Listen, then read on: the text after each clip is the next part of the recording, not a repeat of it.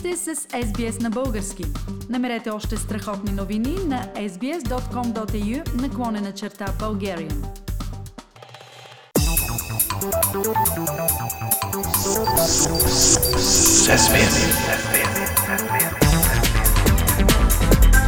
Акценти на седмицата. Пламен, в неделя в България ще има парламентарни и президентски избори заедно.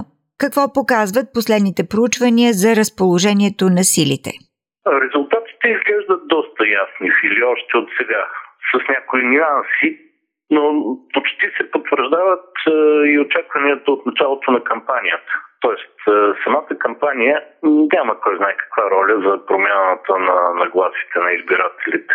А се очакваше обратното кампанията да е по-активна, както заради появата на нови политически играчи и в двата вода, така и заради решаващия характер на изборите. Да, очакваше се. Третия вод за годината е наистина важен. Ако пак няма редовно избрано правителство след него, ще затънем наистина в дълбока политическа криза. Но кампанията беше вяла по две причини. Първо, лошата ситуация с вируса. И второ, ниското качество на българската политическа класа. Нейната неспособност като цяло да генерира и да представя адекватно добри идеи. Но има и една съществена промяна сега в сравнение с преди месец, т.е. началото на кампанията. Тогава се смяташе, че на балотажа за президент Анастас Герджиков има сериозни шансове да победи Румен Радев. Но проучванията вече показват, че Радев е практически сигурен победител и на втория тур – ако избирателната активност скочи сериозно сега в неделя, ще спечели още на първия. Би ли пояснил какво по-конкретно отчитат социолозите в тази посока? Има проучвания на четири агенции от последните дни. Това са Gallup, Exacta, Marketlinks и Trend. Те за първи път от много време насам сякаш са единодушни за резултатите. Разликите, които дават, се свеждат до стотни, най-много до процент така че ще ги цитирам обобщено.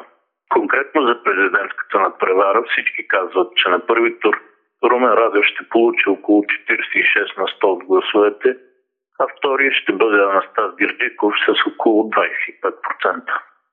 Разликата между процентите на Герджиков и Радев е съществена и тази разлика трудно се преодолява на балотаж, нали? Да, агенциите очакват победа на Румен Радев и на втория тур – най-вероятно пак с около 20%. Всъщност, Филип, това е най-видимият ефект от бялата кампания.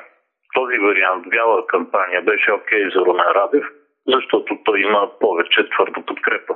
Но Анастас Гирджиков, чиято задача беше с умна и активна кампания да вземе вод от широката периферия на различни партии, плюс от тъй наречената партия на негласуващите, не се справи с тази задача. А няма ли за балотажа Герджиков да получи подкрепа от Движението за права и свободи, например, които по-рано обявиха, че ще направят всичко възможно Радев да не спечели? Да, вероятно ДПС ще подкрепи Герджиков. Очаква се сега на първия тур кандидата на движението да е трети с около 10 на 100 от гласовете. Това не е малко. В реални цифри към 550 хиляди гласа но и те няма да са достатъчни на Герджиков за балотажа по три причини. Първо, гласовете никога не се прехвърлят механично от първия на втория тур, особено когато трябва да се гласува за кандидат на друга партия, не за собствен. Второ, подкрепата на Движението за права и свободи все още се счита за отровна в България. Точно за това, например, заявката на Демократична България е, че на балотажа те ще подкрепят кандидата, който не е подкрепен от ДПС. Тоест в случая това ще се яви Румен Радев. И трето, на балотажа избирателната активност като цяло обикновено е по-ниска, а това само по себе си поставя догонващия кандидат в по-лоша позиция. Пламен, а какво отчитат социологическите проучвания за резултатите от парламентарния вод? И в това отношение резултатите на четирите агенции са твърде близки, Филип. Всички казват, че на първо място ще бъде отново партия ГЕРБ с 23-24 на 100 от гласовете. Но това не е толкова интересно, защото те пак няма да съставят правителство.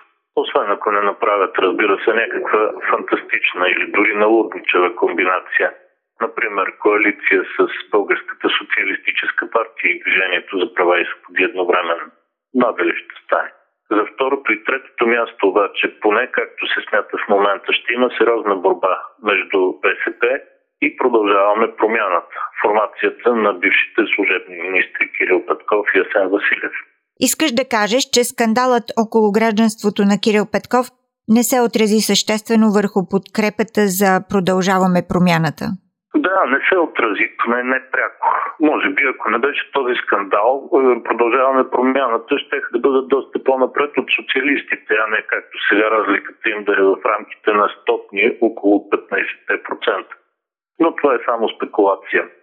Важното е, че тази битка се води точно за директното получаване на втория мандат. И БСП, и продължаваме промяната – по време на цялата кампания се представят като най-важното ядро за съставяне на бъдещото правителство.